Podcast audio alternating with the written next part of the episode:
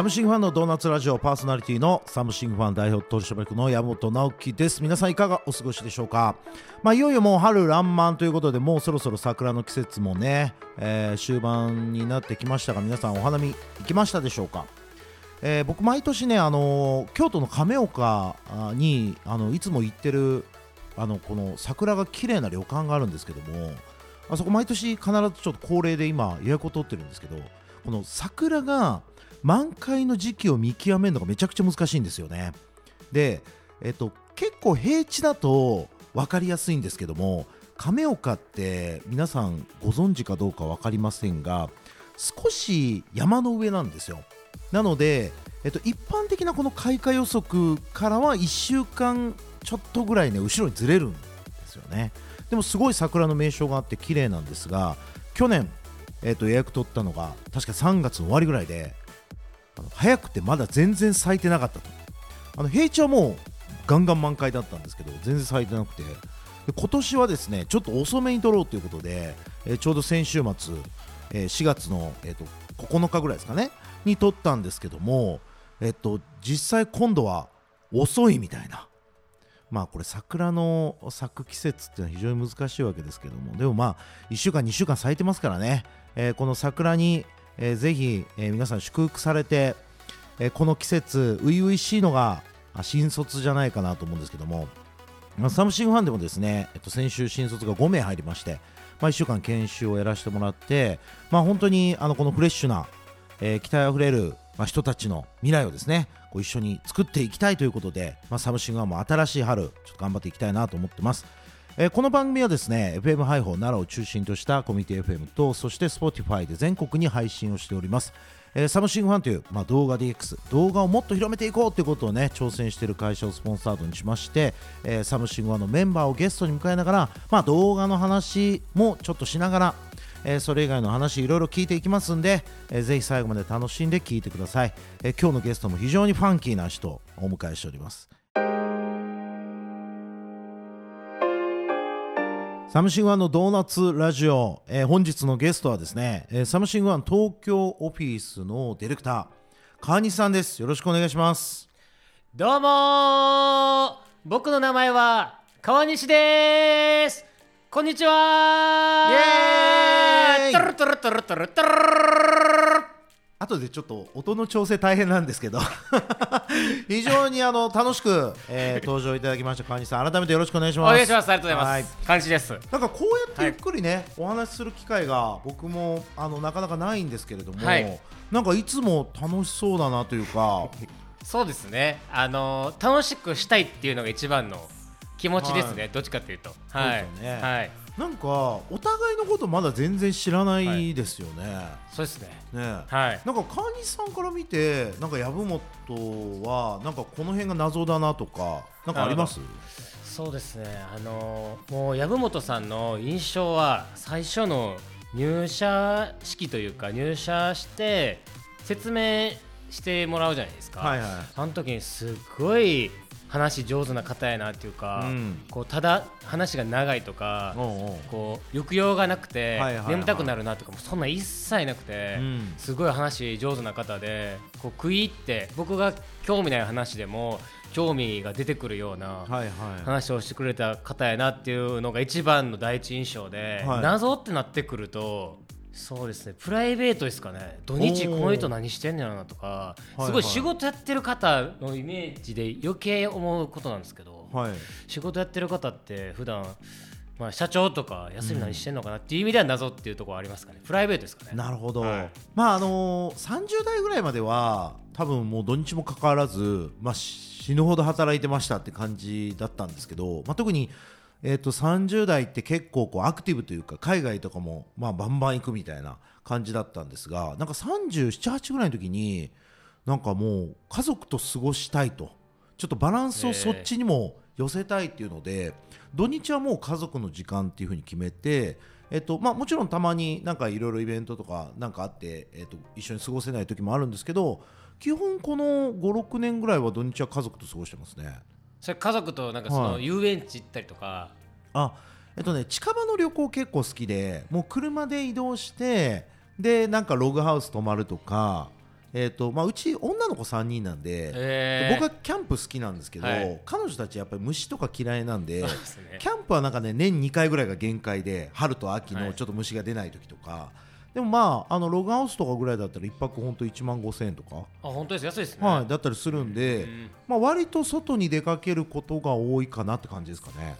あの家族ほぼ全員女性じゃないですか。はいはいは肩身狭くないですか？い、いやまあ狭いっちゃ狭いっていうかあんまり肩身が広いことが人生であんま経験ないかもしれない。人生であまり経験ないかもしれない本当です。す嫁さんっうてどんな方なんですか、奥さんですか？えーっとそうでどんな人？おーなんだろうな、まあ、家の中では、まあ、あんま余計なこと言うとなんか しばかれかねないけど、まあ、家の中ではなんだろうな。まあもう子供たち3人。まあもう今ちょっと大きくなってきて少し落ち着いてきましたけどもずっと育ててきたみたいなのもある、まあ、常になんか疲れてるイメージがある。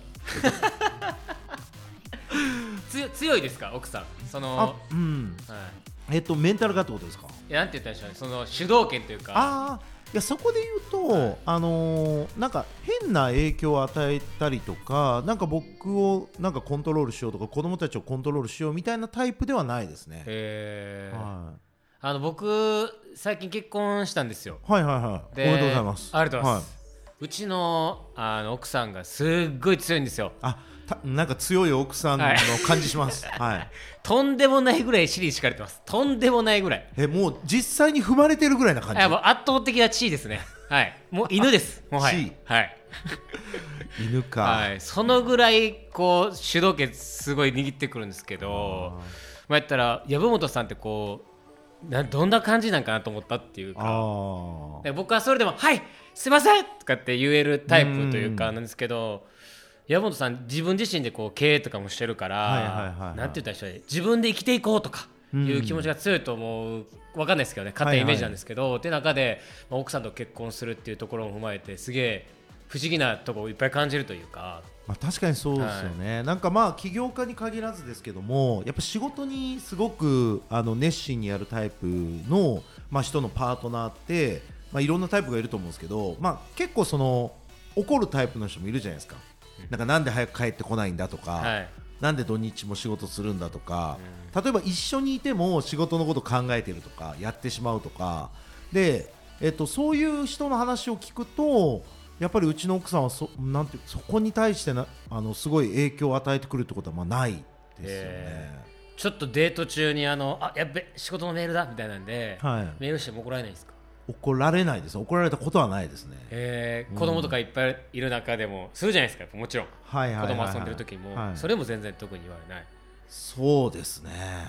うん。すごいですね。へー。いやまあもちろはんね家族といる時なんでもう本当に必要最小限。はい。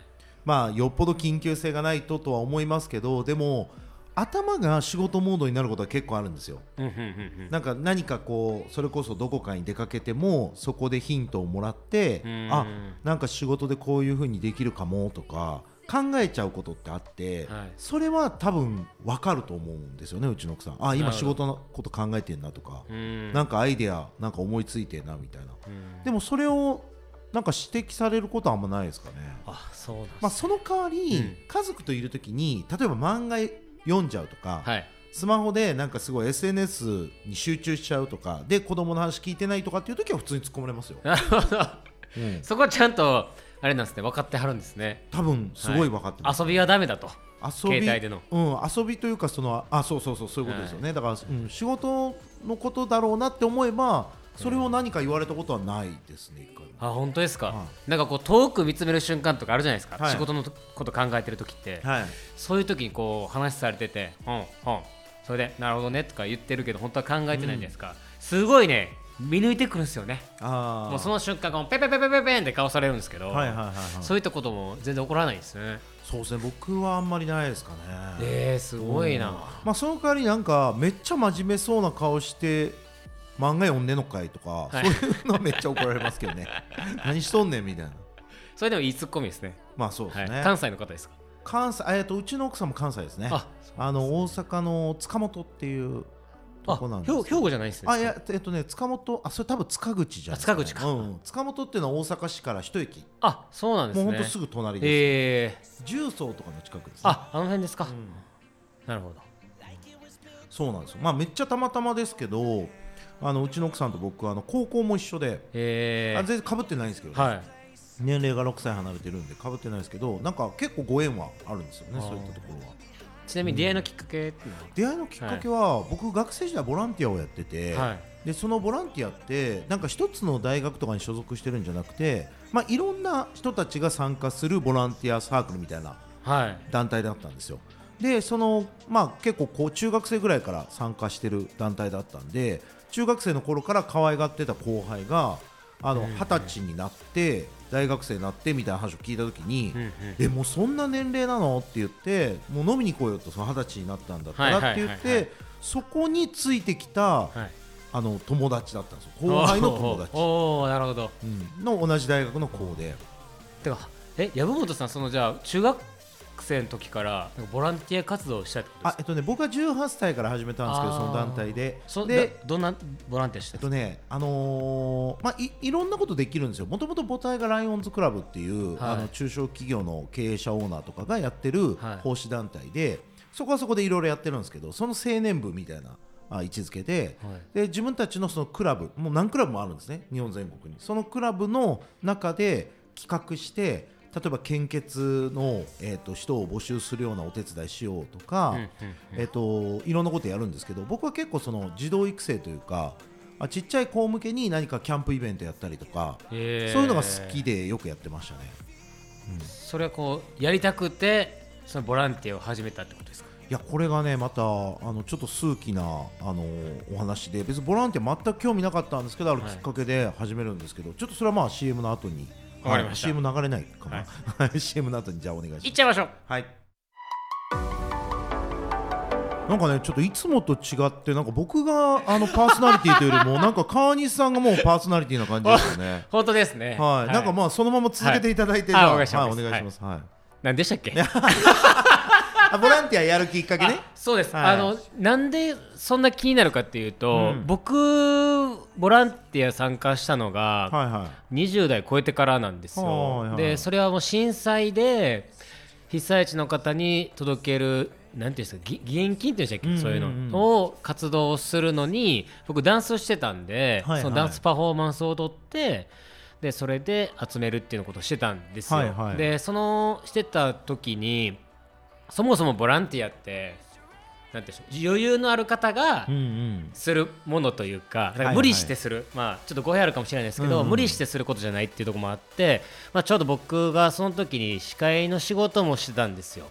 でそれで司会の仕事とかもいろいろこうボランティアでやってたんですけどどうしても他の仕事とかぶっちゃって、はい。でも両方取れないって時にボランティアの方が先やったんですけど、はい。断って仕事優先したんですよ、はい。そこでちょっと自分の中でそのボランティアに対する思いというか、はいはい。っていうところいろいろ変わったりしててそんな中でボランティア参加する人はどういった気持ちでボランティア参加するのかっていうのが非常に気になるというか、なるほどね。はい。まあ、僕は、えっと本当にえ運が良くて高校生の時に、まあ、家が母子家庭だったんですけどもたまたまその地元のライオンズクラブがユースエクスチェンジって海外にあの子供たちを送る、まあ、そう交換留学みたいな活動をしていて、はでこれ実はライオンズクラブって世界中にあるんですけども日本が始めた活動で、まあ、いわゆるこう子供の頃から仲良くなっておけば戦争とか起こんないよねみたいな。なるほど。そういうマインドで世界中と交換留学させようって言って本当に世界中に派遣されるんですよ。そのユースが。でそこでなんかそのライオンズクラブでも毎年1人送ってたけど、えっと、自分たちの子供がもう大きくなったから、まあ、ももっとその外部の人にそういったチャンスを与えるようと。でその外部の人の条件として、まあ、母子家庭の子供がいいんじゃないかって多分その時なったんですよねそのクラブで。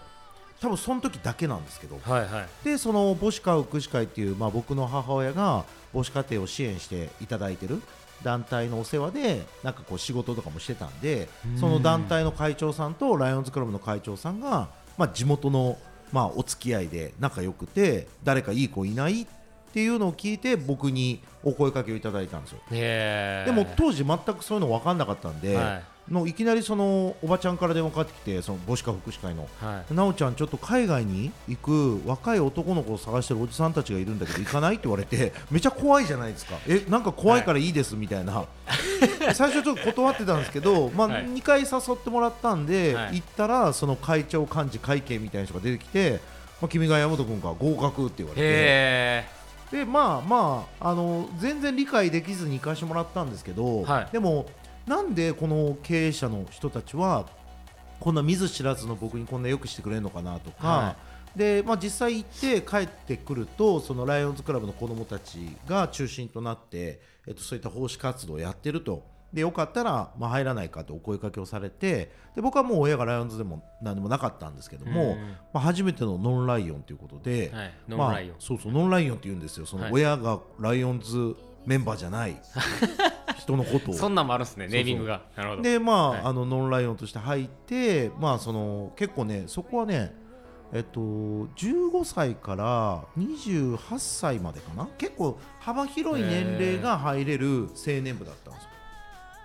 でまあ僕は18で入って23歳ぐらいまでやらせてもらったんですかね。あ結構長いですね。結構長かったですね。その間にじゃあ海外何回も行ったりするってことですよね。えっとねあまあ別に誰もが行くわけじゃないんですけど結果として僕は結構役員とかもやらせてもらってたのでへなんかハワイイに行かしてもらったりとか、最高っすね。はい、そういう機会をもらいましたね。それはハワイ行ってどどういう交流するんですか？ハワイの時はその世界大会がハワイで行われるっていうタイミングで、はいはい、はい。まあ、メインはそのライオンズクラブメンバーの世界大会だったんですけど、はい。そのユースの子たユースの子というかそのレオメンバーって言って青年部の子たちも連れて行こうっていう感じで、まあ、当時はまだ結構余裕があった、まあ、今よりは多分余裕があった時代であの僕たちの旅費もライオンズメンバーの方が負担してくれてへあの行かしてもらいましたね。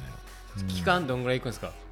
その時どれぐらいだったかな？ちょっとあんま覚えてないけどほんでも結構な1週間ぐらいいたような気がしますけどね。その間にちょっと自由なフリータイムみたいなのもあって観光もできたりしたんです。か観光もできたりね、へえはい。めっちゃいいな。でまあ向こうのライオンズメンバーとも交流ができたりするので、はい。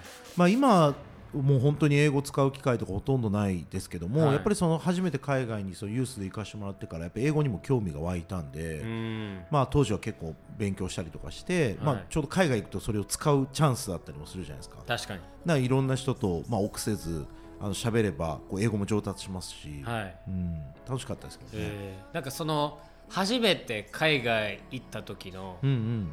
日本との違いでのはい。いいなんか得たことってあります？いやまあまず僕初めて海外行ったニュージーランドなんですけども、はい。その街の綺麗さとか文化がもう明らかに日本ともう全然違う。でえっと、ニュージーランドって、まあ、その英語圏ですけどどっちかといえばイギリスクイーンクイーンズ・イングリッシュというか、うん。でそれがちょっとこう地元なまりになってキウキウイ・イングリッシュみたいななんかそういうニュージーランド独特の文化なんだけど結構イギリス流みたいな。で逆になんか日本人って海外といえばアメリカみたいなイメージがある中でなんかアメリカとはちょっと違う文化で日本とも全然違うっていうのに、まあ、初めて触れた時にもうシンプルにやっぱ世界はでかいなっていう、うーん。まあ、そういう感動はありましたよね。なんか人間性とかで影響とかありました？まあやっぱりあのーまあ、ニュージーランドの人って別にそんなになんかなんだろう陽気みたいな感じではないですけれども、うんまあ、それでもあのとにかくあの関わる人がすごく親切だったっていうことと日本人が全くいないところでホームステイをさせてもらって、うんえっと、牧場だったんですよね。だからすごいだだっ広いあの牧場の中で、はい。朝もう本当ハイジみたいな感じですよね、なんか屋根裏部屋みたいなところで目覚めたらもうめちゃくちゃ景色綺麗みたいな、へー。で羊めいめい言ってるしみたいな。で農作業もお手伝いして。なるほど。まあやっぱりカルチャーショックというかうん。あ非常にいい意味でのカルチャーショックありましたよね。じゃあ都内に行ってないからあんま分かんないかもしれないですねもしかしたら。都内。はい。そのホームステイしたところが牧場なんで。あそうですね、はい。ただえっとね実は2ヶ月いてあえっとローテーションがあったんですよ、うん。でその次はえっとえっとねウェリントンっていう首都の近く。ーはい。で、えっと、その次が、えっと、オークランドっていう一番でかい町なんですけど、でもあのー一番最初がティマルっていう町だったんですけどこのティマルっていう町って人口3万人ぐらいしかいないんですね。で日本で人口3万人ってあのーめちゃくちゃ寂れてるイメージはい。じゃないですか、はでも向こうの3万人ってちゃんと町としての機能は十分にあった上でなんていうかめちゃくちゃ美しくて活気がある感じなんですよね。別に人がいっぱいいるとかじゃなくてなんかちゃんと町として機能されてる、でもなんか日本で3万人の町ってあれがないこれがないとか言ってるイメージだったんで、なんかそのもともとニュージーランド自体が多分300万人ぐらいしか全体でもあの人口がいない、うん。あこんな少ない人数でも国ってこんな豊かになるんだなっていうのは結構思いましたけどね。うん。それじゃあそもそもい住んでる人の心の豊かさというか。そうですね。ん。だからなんかまあ別にもう大前提日本大好きですけど、はい。やっぱり1億2000万人にぶわーっと増えていくこのび人口オーナスの中でなんか増えていく前提で作られた制度とか街とか都市機能みたいなものが、うん。もう停滞もしくは減るってなったらもうどうしていいか分かんないみたいな感じじゃないですか。だからもともと人口1億えー300万人とは言いませんけど例えば3000万人とか4000万人で素敵な国っていっぱいあるじゃないですか、うんうん。それを前提になんかこう日本の良さみたいなのが街並みとかにも残ってるようなそういうなんか発展の仕方ができてたら全然違う国になってたんだろうなみたいな、そんな目線で考えたことなかったな。そうですよね。なんか今デレディレクターがもう時間だみたいな感じのこと言ってます。どうしあますか。早いですね。あどうします？なんはいか続けちゃいます、続けちゃいましょう。ね。ちゃうか。ちゃうみたいですね。あっという間ですね、はい。早いですね。まあでもちょっと次回も、あはい。あの出ていただきます。ね。次回もあのパーソナリティでわかりました。お願いしたいと思います。よろしくお願いします。絶対そうしましょう。はいありがとうございます。えーサムシングファンのドーナツラジオパーソナリティの山本直樹です、えー今日はね河西さん出ていただいてめちゃくちゃ楽しいとかあっという間でしたね。もう23分ぐらいの感覚でお話しさせていただきました。なんかあのサムシングファンも新卒入ってきてなんかこう結構緊張してると思うんですけどもこんな先輩がいればなんかすごい働くの楽しそうだなというふうに思ったんで、まあ、ぜひちょっと川西さんにですねこう新卒をどんどんぶつけていきたいなというふうに思いましたね。まあ、次回もね出てきていただけるということでなんかあの逆に自分がパーソナリティやるより川西さんのパーソナリティで喋る方が楽しかったんでもしかしたらちょっと次回からパーソナリティ変わるかもしれませんけどもはいなんか次回もぜひ楽しんで聞いていただけたらなと思います。えーまたですねあのサムシングはですねこの動画 DX 動画にまつわるいろんな事業を展開していると同時にですね、まあ、ライバーっていうインフルエンサーの事業だったりとか、まあ、動画を作ることをまあ仕事にしたいっていう、まあ、そうフリーランス志向の方とか、まあ、動画クリエイター目指したいという方ともですねどんどん接点を作っていきたいと思ってますのでなんか一つでも引っかかるキーワードがあればぜひ、えー、とウェブサイトや SNS からサムシングファンにコンタクト取っていただければありがたいなと思います。その時はねドーナツラジオ聞いたって言っていただければもう非常にウェルカムの対応させていただきますんで、えー皆さんからのコンタクトお待ちしております。また次回もお耳にかかりましょう。山本直樹でした。